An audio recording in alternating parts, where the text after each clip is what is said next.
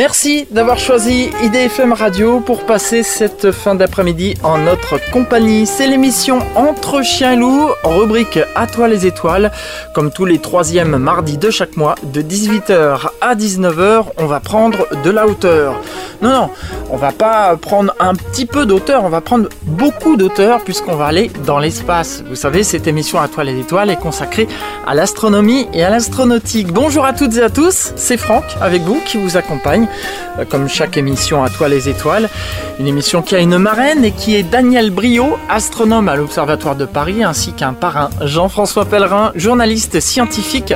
Ils se joignent à moi pour vous souhaiter la bienvenue pour cette 206e émission d'À toi les étoiles, mais aussi la deuxième de cette formule de l'été, puisque sachez que chaque été, l'émission prend ses quartiers d'été. Ainsi, le mois dernier, l'émission était avec Jean-Pierre Luminet. Nous avons parlé d'astronomie et de musique, puisque c'était la fête de la musique, et c'était une émission qui a été enregistrée au milieu des champs. Voilà, on avait improvisé une soirée d'observation. Pour cette deuxième émission de l'été, en ce mois de juillet 2022, eh bien, je suis aujourd'hui en Ile-de-France, tout près de Paris et de Anguin. Je suis plus particulièrement en Seine-Saint-Denis, au Bourget. Vous savez qu'il se trouve au Bourget, l'aéroport du Bourget, qui abrite notamment le musée de l'air et de l'espace dont nous parle souvent Catherine Loubet dans son émission. Je la salue d'ailleurs au passage.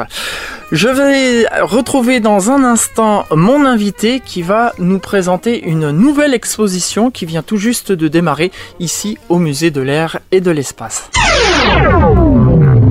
Nous voici donc euh, à l'intérieur du musée de l'air et de l'espace avec euh, Nala Alouda qui est responsable de l'exposition Up to Space. Bonjour. Bonjour.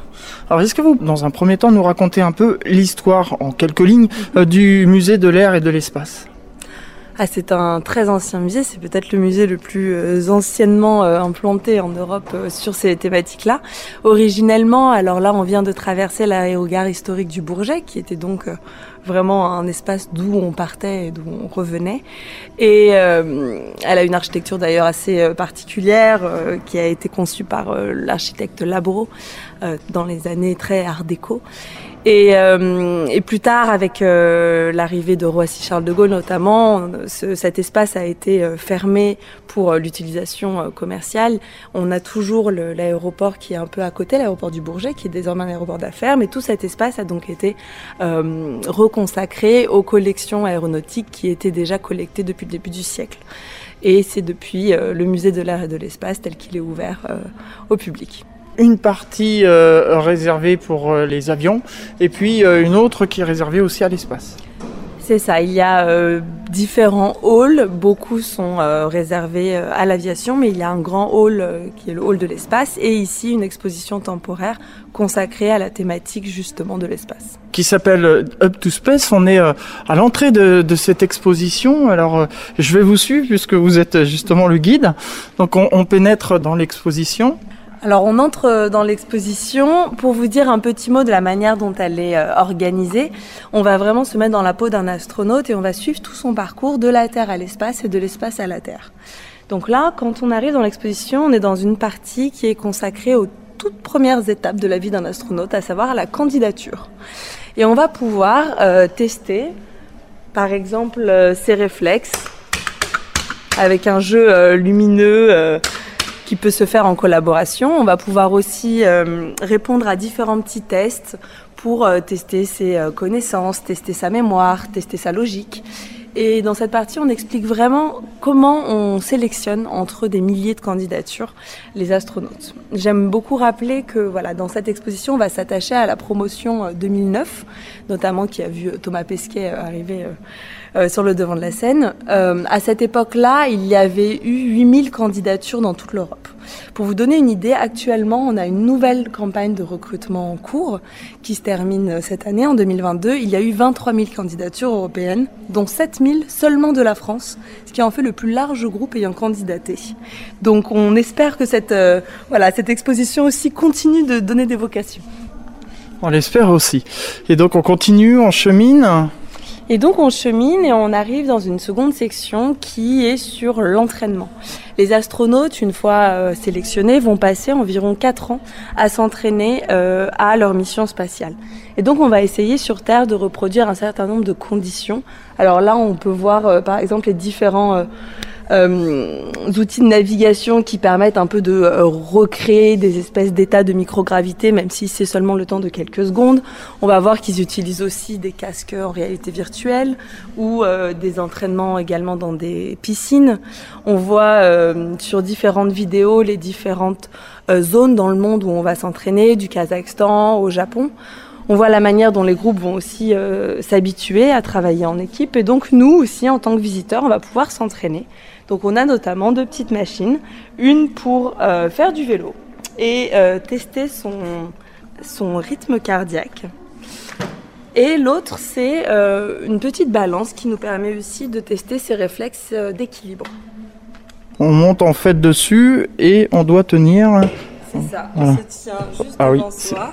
C'est pas évident. C'est qu'à partir du moment où vous lâchez la barre là, combien de secondes vous saurez tenir droit? C'est très difficile. Bon, j'ai fait 8 secondes. Voilà. 0,8. 0,8. Ah c'est pas... 8 secondes serait un de nos records. On poursuit toujours le parcours euh, d'un astronaute et euh, on arrive ici sur le lancement. On va voir euh, tout début de cette partie un objet phare de nos collections espace, qui est le moteur Viking 5. C'est un moteur qui équipait les lanceurs Ariane 1 à 4, qui en disposait de plusieurs. Pour vous donner une idée, par rapport à ce qu'on fait aujourd'hui dans les derniers euh, lanceurs, c'est un moteur qui n'est pas très puissant, mais qui représente quand même, par rapport à, notamment si on compare avec des voitures, un moteur extrêmement puissant, d'où sa taille assez monumentale qui ouvre la section. Et là, on va voir les différents types de fusées, les différents types de, de vols qu'on peut euh, utilisé pour aller dans l'espace en tant qu'humain ou en tant que satellite. On va le voir un peu plus tard. Et on commence ici en s'allongeant, en se mettant dans une position qui est celle des, astronautes dans les capsules Soyuz. Et on lance le top départ et on va pouvoir voir au-dessus de nous euh, ce qui se passe dans une capsule Soyuz lors d'un lancement euh, vers euh, l'ISS. Et donc on se retrouve vraiment face aux, astronautes et on va suivre les 8 minutes c'est le temps en fait qu'il faut avant d'arriver au stade où on éteint quasiment tous les moteurs et où on a délesté tout ce qu'il fallait délester dans la fusée. Euh, on va suivre ces 10 minutes avec eux, face à eux, en les voyant vraiment euh, comment, euh, en train de vivre le, lancement. Est-ce qu'on a le, fauteuil qui reproduit les vibrations Oui, en fait le fauteuil est collé à, la basse, donc quand on est dans le fauteuil, on ressent un peu comme ça les vibrations du lancement. Alors on poursuit notre cheminement à travers cette exposition Up to Space. On est euh, donc toujours dans cette section sur le voyage dans l'espace. Donc là, après avoir fait l'expérience de ce lancement, on en a euh, d'autres objets un peu euh, phares qui sont exposés. On a notamment les sièges. Donc les, sièges qui servent vraiment dans les Soyuz sont des sièges très particuliers qui sont faits sur mesure pour chaque astronaute en tenant en compte de la taille qu'il fait dans l'espace, c'est-à-dire un petit peu plus grand que, que sur Terre. Et euh, on a aussi euh, à côté de ce siège-là euh, de la mousse à mémoire de forme parce que justement c'est avec ce type d'objet qu'on a pu développer des concepts comme la mousse à mémoire de forme qu'on retrouve aujourd'hui par exemple dans, dans, les matelas. On a aussi la clé de démarrage d'un Soyuz qui qui, oui, assez étonnamment, continue d'être démarré avec une clé. Donc on a, on a cet objet de collection qui est exposé également. Comme une voiture en quelque sorte. Comme une voiture, un peu plus fort quoi. Et on a un certain nombre de maquettes qu'on va pouvoir voir ici et on va pouvoir comparer les tailles puisqu'elles sont toutes à la même échelle. Euh, par exemple, là, on a euh, le Soyuz euh, dont, on vient de parler. On voit la taille de, ce lanceur et à côté, on a le SLS qui est censé envoyer prochainement des hommes sur la Lune et on voit tout de suite qu'on n'est pas du tout sur les mêmes échelles de grandeur. SLS, c'est c'est le nom de, de, la fusée, système de lancement spatial bloc 1, qui a été préparé euh, par euh, la NASA pour les prochains départs euh, vers la Lune. Et on voit d'ailleurs que c'est juste la partie tout en haut, comme dans le Soyuz. C'est le même principe qui sera habité, tout le reste étant dévolu à donner la puissance pour se propulser jusque, jusque dans l'espace. Oui, c'est comme le lanceur Ariane, en fait, euh, euh, la charge utile, ce qu'on appelle la charge utile, donc le satellite est tout en haut, il y a toute une petite partie, en fait, et tout ce qui reste en dessous, c'est juste pour la propulsion, quoi. Exactement. Et sur la propulsion, on va pouvoir aussi jouer dans, dans l'exposition. Euh, et ça, c'est euh, une des manipulations que les, les enfants euh, adorent. On, l'a, on, va pouvoir jouer avec une bouteille et essayer de propulser une bouteille à travers un tuyau qui traverse une partie de l'exposition. Et pour ça, il va falloir pomper de l'air et on va comprendre comment, en fait, en donnant la bonne poussée, on va pouvoir lancer assez loin la bouteille de l'autre côté de, de son tunnel. On continue la visite de cette exposition Up to Space ici à l'aéroport du Bourget avec mon invité Nala Alouda qui est responsable de cette exposition Up to Space. Alors là, on, donc on, a, on était, on s'est entraîné pour l'espace, on est parti et là on arrive dans l'espace. Donc dans un premier temps, on l'observe. Donc là, on a euh, des images qui sont celles du télescope Hubble et euh, qui montre l'espace euh, tel qu'au jusqu'il y a encore une semaine, on, le voyait le plus loin et le plus précis, le mieux défini. Et là, l'idée, euh, c'est une exposition qui, euh, qui vit aussi. Hein. Elle, a, elle a été présentée en Allemagne avant d'être ici, donc elle n'est euh, vient pas d'être conçue. Donc forcément, on, à, l'époque où elle a été conçue, il n'y avait pas James Webb qui, qui avait envoyé des photos. James Webb n'était même pas encore lancé. Donc là, on est en train de travailler justement sur une petite mise à jour de cet espace où on va pouvoir voir les photos de Hubble, mais aussi commencer à intégrer les photos de James Webb. Euh, dans cette partie vue de l'espace où on peut s'allonger sur des poufs et euh, contempler le ciel. Alors James Webb, c'est le successeur de Hubble en fait qui travaille dans l'infrarouge celui-là. Hein. Exactement. En fait, euh, Hubble travaille aussi dans l'infrarouge, mais pas que dans l'infrarouge, alors que James Webb travaille spécifiquement dans l'infrarouge. Et en fait, c'est ce qui permet d'aller donc le plus loin dans l'espace et ce qui signifie dans le temps.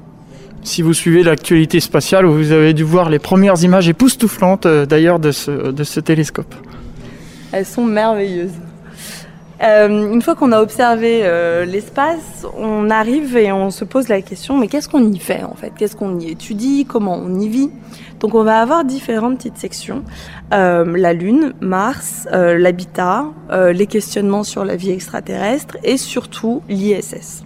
Donc on commence ici avec la Lune où le public est invité à conduire un petit rover et ce rover, en fait, il met du temps à démarrer, vous voyez C'est parce qu'en fait, il reproduit le temps de latence qu'on a entre euh, la Lune et, la Terre. Donc en fait, si on télécommande euh, un petit robot qui est sur la Lune, on va pas pouvoir avoir quelque chose en temps réel. Il a un délai de quelques secondes.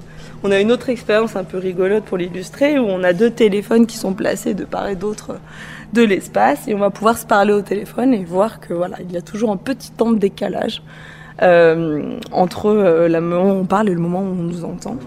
Euh, l'idée est d'expliquer avec cela que la Lune était relativement proche. On l'entend finalement qu'elle est un petit peu loin, mais elle est relativement proche. Mars est beaucoup plus éloigné, donc on ne peut pas faire ça sur Mars. Sur Mars, on est obligé de programmer ces rovers-là pour qu'ils puissent naviguer sans qu'on ait à les télécommander. Parce que le délai serait de minutes et de minutes. Donc ce ne serait pas du tout possible. Donc c'est un peu l'idée de comprendre voilà, la distance aussi du, du, temps et le fait qu'on ne puisse pas vraiment avoir des communications en direct réellement avec tous les endroits euh, qu'on étudie actuellement dans l'espace. C'est-à-dire qu'en fait les robots sur Mars sont une intelligence artificielle qui fait que si je vois un trou, hop, je suis pas bête, je vais pas me mettre dedans. Exactement. Exactement, il n'y a pas besoin de suivre le robot avec un ordinateur pour le stopper au moment où il approche du trou. Donc dans la partie euh, Lune, on se pose aussi euh, différentes questions. On peut regarder les différentes roches qui composent la Lune, leur, euh, leur spécificité. Et en fait, l'idée est, de se dire, bah voilà, là, la Lune a une grande vogue dans les dans la fin des années 60, mais finalement, on avait un petit peu mis de côté tous ces projets-là. Et là, ils reviennent en force. Pourquoi? Alors, il y a plusieurs raisons. Il y a des raisons qui sont un peu, euh, qui sont peut-être euh, pas les principales, mais qu'il faudrait citer quand même, comme par exemple la surveillance des astéroïdes euh, sur ce qu'on appelle la, face cachée, ou aussi une guerre de communication qui a qui n'a finalement jamais vraiment cessé de euh, aller sur la lune représente quand même quelque chose pour euh, pour l'humanité euh, d'une certaine victoire un certain voilà poser un drapeau. Mais le, le, principal atout est que pour aller sur Mars on va être obligé d'avoir un avant-poste sur la Lune. Ce serait trop coûteux et trop compliqué de partir de la Terre, alors qu'en fait, partir depuis la Lune est beaucoup plus simple. Donc l'idée, ce serait d'y construire un avant-poste, et cet avant-poste aurait l'avantage de pouvoir se servir aussi des ressources euh, naturelles qui sont celles de la Lune et qui sont euh, différentes et, et donc potentiellement très intéressantes pour les moteurs et pour les combustibles que ce qu'on a sur Terre. D'autant plus qu'il y a, comme vous dites, de nouveau un engouement pour la Lune, puisqu'on a célébré en 2019 euh, le 50e anniversaire d'Apollo 11, le premier pas de l'homme sur la Lune. Et à la fin de cette année 2022, ce sera le 50e anniversaire d'Apollo 17, donc la dernière mission. Exactement. C'est euh, aussi pour ça qu'on a voulu euh, voilà, mettre l'accent sur l'espace euh, au-delà de l'engouement réel du public ces dernières années. Il y a aussi beaucoup de dates anniversaires et de célébrations. Et voilà, le, musée a aussi euh, pu acquérir euh, il y a quelques semaines euh, seulement des objets de Jean-Loup Chrétien, qui était le premier Français dans l'espace, aussi à l'occasion de, l'anniversaire de, sa mission. Et, et, voilà, il y a une actualité en effet autour, de, autour du sujet. Nala Alouda, on va marquer une pause, histoire d'écouter un petit peu de musique, et puis on se retrouve dans un instant pour la suite de cette émission À toi les étoiles, toujours ici au musée de l'air et de l'espace. Nous parlons de cette nouvelle exposition Up to Space. À tout de suite. Vous êtes sur IDFM Radio, la radio du bien-être. C'est l'émission Entre chiens loups, rubrique à toi les étoiles, comme tous les troisièmes mardis de chaque mois. Aujourd'hui, je suis au musée de l'air et de l'espace, au Bourget, pour vous faire découvrir une nouvelle exposition Up to Space avec Nala Alouda, qui est responsable de cette exposition. Nala Louda, on continue donc euh, à déambuler parmi euh, les différentes salles de cette exposition. Alors là, je vous montre, on va, avant d'arriver euh, vraiment dans l'espace même où on va vivre le quotidien des astronautes, on commence déjà avec une petite expérience où, avec un bouton, on va gonfler un gant euh, de telle sorte qu'il devient très très très difficile d'y manipuler les objets et on va essayer de montrer aux gens pourquoi les astronautes ont autant de, de, peine et donc de préparation pour pouvoir faire des sorties extravéhiculaires où ils vont euh, réparer par exemple des petits éléments de l'ISS. Quand ils font des sorties euh, dans l'espace, voilà, que c'est extrêmement difficile et qu'il faut qu'ils fassent attention à leurs outils. Exactement. On arrive ici donc dans une petite sous-section sur la question de l'habitat. Euh, et sur les recherches qui sont menées pour euh, isoler euh, des petits habitats permettant en fait à terme soit d'être sur la Lune, soit sur Mars, de servir aussi de, de, base réelle pour les astronautes. L'idée est de montrer un peu un état de la recherche à la fois sur comment est-ce qu'on va y produire de la nourriture, euh, comment est-ce qu'on va y recycler l'eau, comment est-ce qu'on va y créer des écosystèmes un peu complets où en fait euh, rien ne se perd et vraiment tout contribue à tout? On a aussi une imprimante 3D pour expliquer qu'on va devoir y construire et y façonner beaucoup de choses sur place. Et on raconte aussi à travers un certain nombre de clichés des hum, différentes missions qui sont en cours et parce qu'on parle beaucoup d'isolement, on sait qu'il faut isoler des radiations, il faut isoler des météorites, il faut isoler physiquement, mais c'est aussi un isolement euh, psychique puisque on imagine que euh, voilà, les missions sur Mars seraient de très longues missions. Donc il y a des, des, tests en cours, des expériences en cours sur euh, des confinements de deux ans de petites équipes pour voir aussi comment elles réagissent, quelles sont les problématiques qui vont, euh, qui vont émerger. Donc voilà, là on raconte un peu toute la recherche qui est menée sur cette question de, de l'habitat en dehors de, de l'ISS on peut voir notamment la, culture euh, en apesanteur, c'est ça, non? Oui, et il faut qu'on arrose les plantes. elles ont eu chaud, elles aussi, ce week-end. on poursuit, on continue à, déambuler dans, ce, dans cette exposition Up to Space. Alors là, on arrive euh, sur euh, les, focus un peu plus spécifiques à Mars. Et, puis avant, on a aussi un dispositif olfactif. Alors, c'est très difficile de décrire euh, à la radio, à, la radio euh, les odeurs, mais on a essayé de reproduire donc quatre odeurs l'odeur de l'espace, l'odeur d'une comète, l'odeur de la Voie lactée et l'odeur de la Lune.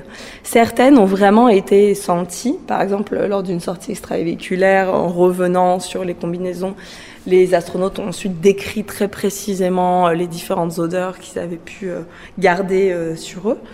Et d'autres, en fait, ont été reproduites parce que on connaît les composantes de, par exemple, telle comète, et puis on va pouvoir reproduire exactement les éthers.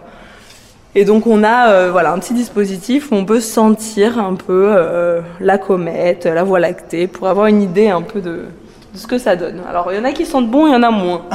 Alors ça c'est curieux, parce que je savais que sur la Lune, euh, le sol de la Lune avait une certaine odeur, mais j'ignorais que les comètes, la Voie lactée avaient des odeurs aussi. une odeur. Et donc là on rentre dans l'ISS, où on va vraiment euh, aborder des questions euh, très pratiques. parce que c'est vraiment le lieu de vie par excellence des astronautes dans l'espace. et c'est là où on y passe le plus clair de notre temps quand on est astronaute. Et donc, on y a un quotidien, une routine, des gestes. Donc, l'idée est un peu de, montrer tout ça. Donc, en arrivant déjà, on peut euh, s'allonger sur un fond vert euh, et euh, se voir sur une télé comme si on était nous-mêmes dans l'ISS. Donc, ça, c'est une petite. voilà, ça, te permet d'avoir des, petites, des petits souvenirs à ramener, à ramener avec nous où on se prend en photo vraiment dans l'ISS. Nala Alouda est mon invitée, elle est responsable de cette exposition Up to Space que nous vous faisons découvrir aujourd'hui dans cette émission à toi les étoiles. Nala Alouda, on continue notre déambulation et puis on voit des, images de Thomas Pesquet. Hein. Oui, bah, bah, évidemment, euh, Thomas Pesquet est, présent dans l'exposition, mais d'ailleurs là on va arriver devant euh, un objet qui lui appartient nous a donné, qui est en fait euh, un ouvrage qu'il a amené euh, dans l'ISS en 2016-2017. C'est euh, le livre de Jules Verne qui est son exemplaire et qui, qui est revenu avec lui de l'espace et donc qu'on présente ici dans l'exposition. Cinq semaines en ballon. Et là, on rentre vraiment euh, dans, dans, le quotidien. Donc, on va pouvoir voir un peu euh, la nourriture et Thomas Pesquet qui nous raconte justement comment il mange. Euh, un sac de couchage, des toilettes, des affaires de toilettes. Et donc, c'est vraiment voilà, comment on dort, comment on va aux toilettes, quelle est notre routine quotidienne. Le sport aussi, hyper important. Au moins deux heures et demie de sport sont nécessaires euh, dans l'ISS pour euh, pouvoir garder, euh, garder la santé. Et on verra d'ailleurs après que même avec ça, il y a quand même beaucoup d'effets de l'espace sur le corps. Et au-delà du quotidien, on va voir aussi toutes les recherches qui sont menées en, en, gravité puisque ça nous permet en fait de comprendre beaucoup de fonctionnalités de notre corps humain, de voir comment il réagit dans un contexte qui est complètement différent. Et donc ça nous aide aussi à comprendre qu'est-ce que fait notre atmosphère sur nous, quels sont les impacts de la gravité terrestre sur nous. Donc euh, voilà, on a tout un tas ici d'expériences de, qui sont menées et qu'on nous décrit euh, dans le détail. Et on poursuit notre déambulation. Alors là, on va pouvoir, c'est un petit peu, euh, c'est un peu rigolo, c'est pour c'est pour jouer, on va pouvoir voir la taille qu'on fait dans l'espace, puisque comme je vous le disais, on est un peu plus grand, puisque la gravité n'est pas là pour nous tasser un petit peu sur nous-mêmes. Donc on va pouvoir comparer notre taille allongée et debout, et ça ressemble un peu à ce qu'on peut avoir dans l'espace. Et puis on a un petit miroir euh, quasiment au sol, où, si on se regarde entre ses jambes, on voit qu'on a la tête toute bouffie. C'est à peu près aussi la tête qu'on a euh, dans l'espace, puisque la gravité n'est plus là pour faire tomber nos traits, comme, euh, comme elle le fait sur Terre. Alors je teste un peu pour voir. Je vous asseoir là. Alors je m'assois. Et regardez entre vos jambes. Et je regarde entre les jambes. Ah oui, ça me fait une tête vraiment très bizarre. C'est bon, c'est de la radio, mais voilà, si vous avez l'occasion d'aller voir cette euh, exposition, vous pourrez vous rendre compte par vous-même. On a aussi des collections ici euh, présentées du musée de l'air et de l'espace, notamment euh, deux combinaisons, une combinaison Orlan russe et euh, une combinaison euh, euh, de la, enfin, plutôt ESA-NASA, qui, qui a été vraiment euh, porté euh, dans l'espace en vol en 2018. Donc voilà, on est très content de pouvoir présenter. Alors on voit que c'est quasiment un vaisseau à elle toute seule. On a aussi une petite vidéo derrière. On voit les heures et les heures pour se préparer, pour enfiler, pour connecter, pour donc voilà, on est vraiment sur. Faut imaginer que la combinaison, c'est pas juste un vêtement, c'est presque un petit vaisseau. C'est important, oui, pour pouvoir sortir dans l'espace. Et là, on va voir euh, donc le, dernier aspect de toutes ces recherches-là. On est sur la partie une vie extraterrestre que moi euh, j'aime beaucoup. euh, c'est un des questionnements qu'on a évidemment euh, tous et qui sont extrêmement intéressants. Et on va voir différentes manières d'aborder de, ces recherches-là. Alors on a d'une part, voilà, est-ce qu'il existe une vie dans l'espace? C'est, euh, bah, on va voir, donc euh, l'outil qui aujourd'hui nous permet de, de, répondre le mieux à cette question-là, elle s'appelle Voyageur 1. Euh, c'est une sonde, donc on a ici le, le schéma de, de, la manière dont il fonctionne. C'est l'objet le plus lointain euh, de nous. Il est à 22 milliards de kilomètres ça fait quand même euh, une petite trotte. Il a été lancé en 1977 et depuis, ben, il avance, il avance, il avance, il avance. Donc là, on a une photo de, de, de, la dernière photo prise de la Terre. Donc on voit que la Terre est ce tout petit point. Et puis ensuite, euh, voilà, il est maintenant très loin, mais il continue d'envoyer donc euh, des informations. Donc ça, c'est une première manière de savoir. L'autre manière de savoir, c'est de regarder plus près est-ce qu'il pourrait, euh, en regardant dans le détail, dans certaines euh, surfaces, euh, alors on a identifié que l'eau et l'atmosphère étaient les conditions de la vie, donc on sait qu'il y a de, l'eau, en tout cas au moins sous forme de glace et sans doute en dessous de l'eau, sur la lune de Jupiter qui s'appelle Europa. Donc là on a aussi une petite maquette du, du planeur qui sert à qui sert à faire ces recherches-là. L'idée est vraiment de creuser, creuser la glace pour pouvoir ensuite aller voir s'il se passe quelque chose en dessous. Et encore plus près de nous, parce qu'il y a encore une autre manière de répondre à ces recherches-là, euh, c'est de se dire qu'est-ce qui fait que euh, un être vivant peut euh, survivre dans l'espace, dans quelles conditions il ne peut pas survivre, dans quelles conditions il peut survivre?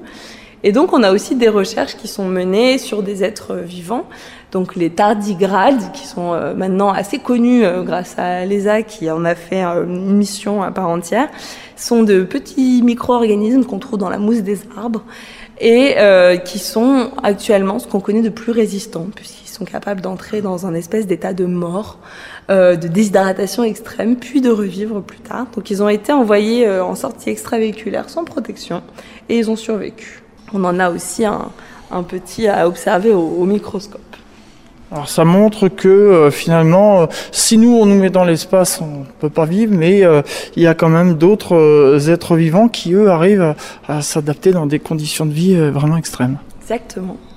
Nala Louda, on va marquer une seconde pause musicale et puis on se retrouve dans un instant pour euh, la suite de cette émission Entre chiens loups, rubrique À toi les étoiles. Je vous rappelle qu'aujourd'hui nous parlons de l'exposition Up to Space. Un petit peu de musique et on se retrouve dans un instant. À tout de suite.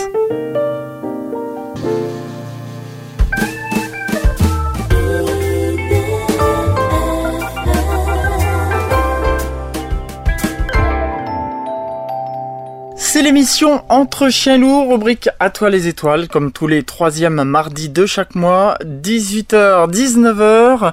Je suis aujourd'hui au musée de l'air et de l'espace, au Bourget, pour vous faire découvrir une nouvelle exposition Up to Space avec Nala Alouda, qui est mon invitée et qui est aussi mon guide à travers euh, cette exposition qu'elle nous fait découvrir. Nala Alouda, on continue donc euh, la découverte de cette exposition. Donc là, on ressort de, de l'espace donc pour ça, on va traverser un, tube euh, lumineux euh, qui euh, nous rappelle un peu différentes expériences qu'on peut avoir dans l'espace où on est désorienté, où le haut et le bas se mélangent à nos yeux. Et on arrive dans les deux dernières parties de l'exposition. D'abord, avant de rentrer sur Terre, on va observer la Terre depuis l'espace. Euh, comme un homme et comme un satellite aussi. Donc on a une petite section sur ces différents satellites qui orbitent autour de la Terre. Pour vous donner une idée, euh, on envoie à peu près euh, deux vols par semaine vers l'espace et ils sont euh, dans la quasi-majorité, enfin vraiment on est sur un ratio de quasiment euh, plus que 90% des vols pour des satellites et non pour des humains. Donc en fait on lance en permanence des satellites qui vont servir à la navigation, à la communication, à l'observation. et donc certains de ces satellites vont nous permettre aussi de voir la Terre, de l'observer et servent notamment, bah, comme euh, ceci, ce qu'on appelle les, sentinelles, à voir les effets du réchauffement climatique, euh, à pouvoir observer une zone en particulier en lui donnant ensuite la couleur. Enfin là, on a des, très belles couleurs aussi dans cette section. On peut observer la Terre magnifique euh, vue de l'espace. Mais voilà, c'est des couleurs qui sont ensuite refaites sur, ordinateur. Le, satellite ne voit pas dans ces couleurs-là, mais il permet en fait de mettre en exergue, de mettre en lumière des phénomènes naturels, voilà, c'est une version euh, très poussée en fait de ce qu'on peut avoir aussi euh, dans des satellites qui nous servent au quotidien comme pour la météo. Et on va expliquer aussi le, fonctionnement de comment ça fonctionne en fait un satellite, comment on reçoit son signal.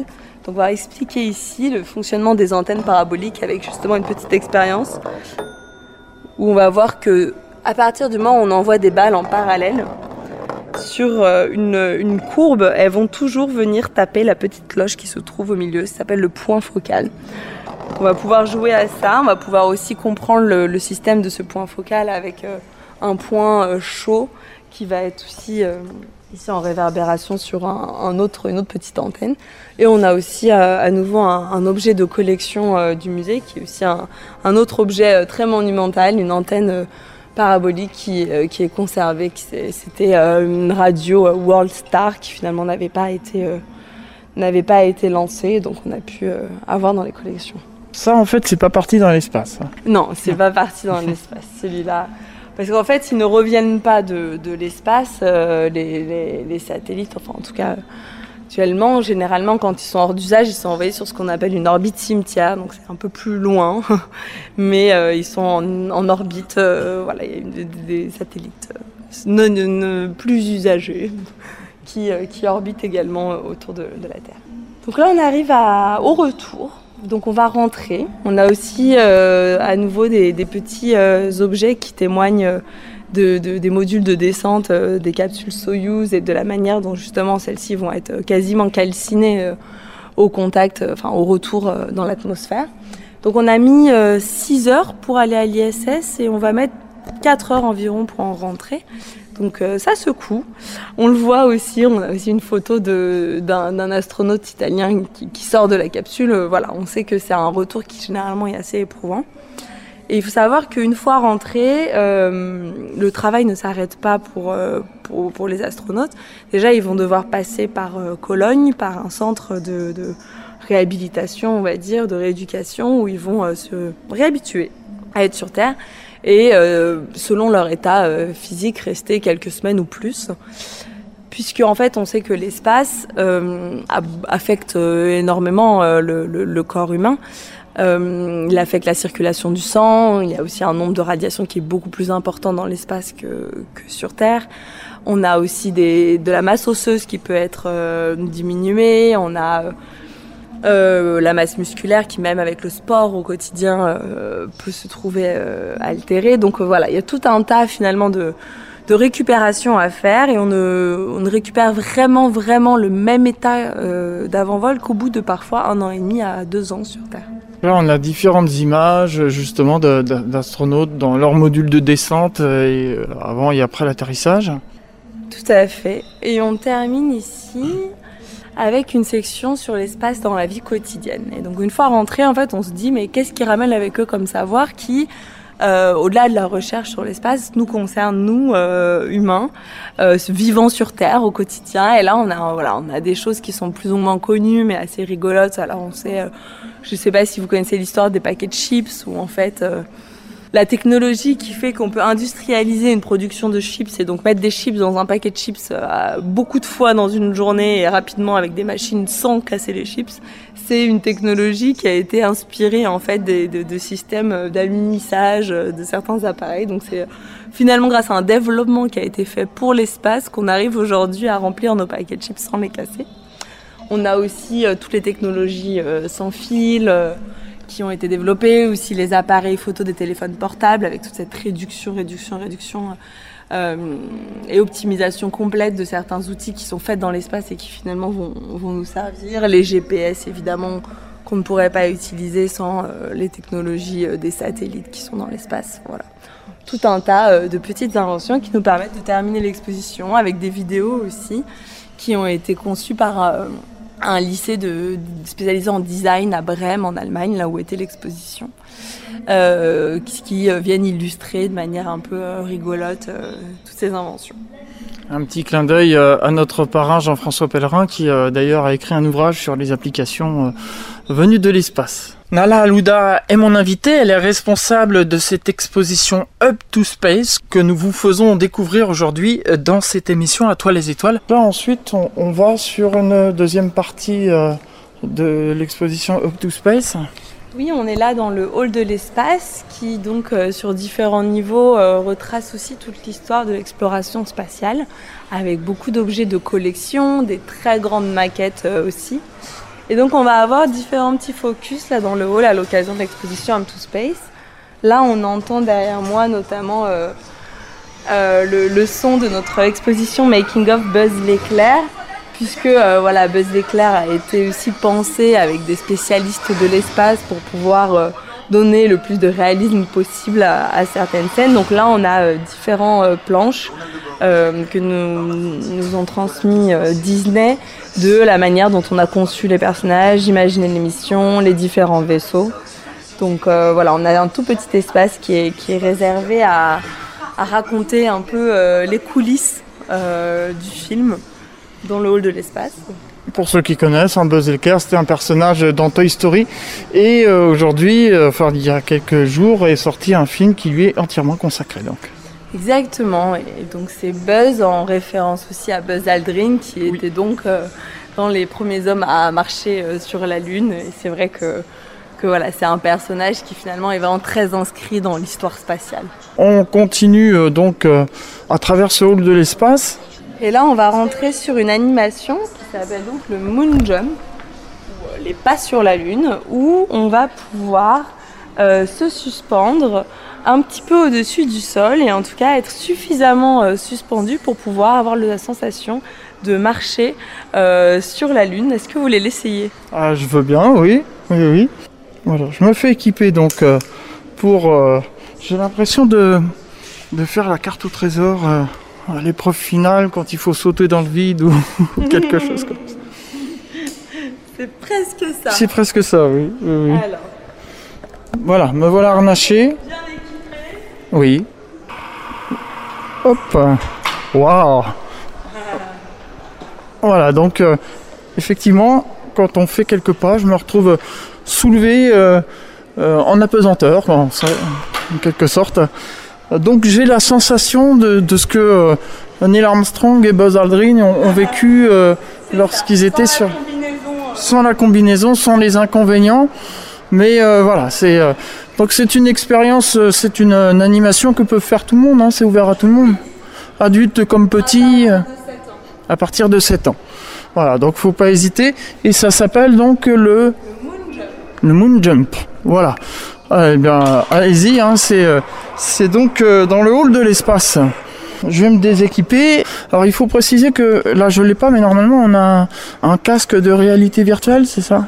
Oui, c'est ça. On peut proposer l'expérience avec un casque. On va avoir une image animée qui nous envoie vraiment euh, sur la Lune. -hmm. Hop, appuyez ici pour enlever. Et, et, ce sera encore plus réaliste donc euh, par rapport à ce que moi j'ai vécu. Nala Alouda, je rappelle que vous êtes responsable de cette exposition Up to Space. On va conclure cette émission à toi les étoiles et auparavant on va écouter une troisième et dernière pause musicale et on se retrouve juste après avec le guide Nala Alouda, responsable de cette exposition Up to Space pour conclure cette émission à toi les étoiles. À tout de suite. Nous sommes revenus euh, donc au début de, cette exposition euh, Up to Space. Euh, on va conclure. Alors cette, cette exposition, elle est visible pendant combien de temps? Elle est visible jusqu'en août 2023, donc on a encore une bonne année d'ouverture. Et, et elle sera ensuite, elle va voyager ensuite en direction du Portugal et de Lisbonne. N'hésitez pas, hein, c'est au musée de l'air et de l'espace, donc euh, au Bourget, pour euh, se mettre euh, dans la peau des astronautes. Et ce que j'ai bien aimé, c'est qu'on a vraiment un découpage, c'est-à-dire le décollage, le, voyage, l'espace et le retour sur Terre. C'est ça, on a essayé de faire un parcours le plus progressif et le plus logique possible. C'est vrai que toute l'exposition est censée être quand même assez intuitive dans les manipulations, dans les vidéos, dans les textes puisqu'elle s'adresse vraiment à tous les publics. On espère voir beaucoup de familles. Euh, on, voilà, on considère que vraiment à partir de, de, 6 ans, pour vraiment pleinement en profiter, tout le monde va pouvoir euh, avoir une expérience dans l'exposition. Et, et on a un succès particulier. Euh, voilà, nos, nos, collègues allemands qui l'ont présenté avant nous ont beaucoup parlé du public adolescent. Euh, pour qui vraiment il y, a, euh, il y a un vrai engouement, il y a une vraie compréhension euh, des enjeux. Et donc voilà, nous, ça nous va très bien, puisque comme ça, on crée plein de vocations. et on se retrouvera encore avec de super astronautes comme Thomas Pesquet pour nous, nous faire connaître tout ce travail qui est mené dans l'espace. C'est tout le mal qu'on souhaite. Merci beaucoup de m'avoir accueilli ici au musée de l'air et de l'espace. Et pour conclure, le mot de la fin eh ben, le, mot de la fin, c'est euh, n'hésitez pas à vous euh, lancer. Voilà, si euh, toutes ces questions, ces thématiques vous intéressent, sachez que vraiment, voilà, les recrutements sont récurrents. tous les, toutes les petites dizaines d'années, il va y avoir de très grandes promotions d'astronautes et, et on espère que la France continuera à en, à en, mettre sur le devant de la scène autant et d'aussi comment dire, euh, fabuleux et, charismatique que Thomas Pesquet. Merci beaucoup. Au revoir. Ainsi se termine cette émission À toi les étoiles. Un grand merci à la direction du musée de l'air et de l'espace de m'avoir accueilli ici au musée de l'air et de l'espace. C'était la deuxième émission de cet été 2022 qui, exceptionnellement cette année, en comporte quatre hasard du calendrier, puisque euh, la saison de l'été englobe 4 dates. Rendez-vous le mois prochain, ce sera le troisième mardi du mois d'août, donc le mardi 16 août, de 18h à 19h pour une nouvelle émission À toi les étoiles, où je vous ferai découvrir encore des lieux dédiés à l'astronomie et à l'astronautique, ou alors délocalisés comme le mois dernier, au milieu d'un champ, c'était assez sympa. Dans un instant, vous allez retrouver Olia pour son émission Happy Hour. Quant à moi, eh bien, je souhaite à toutes celles et ceux qui ne sont pas en vacances bon courage et puis pour toutes celles et ceux qui sont en vacances, eh bien, bonnes vacances et rendez-vous le 16 août. Merci pour votre fidélité. Au revoir à tous.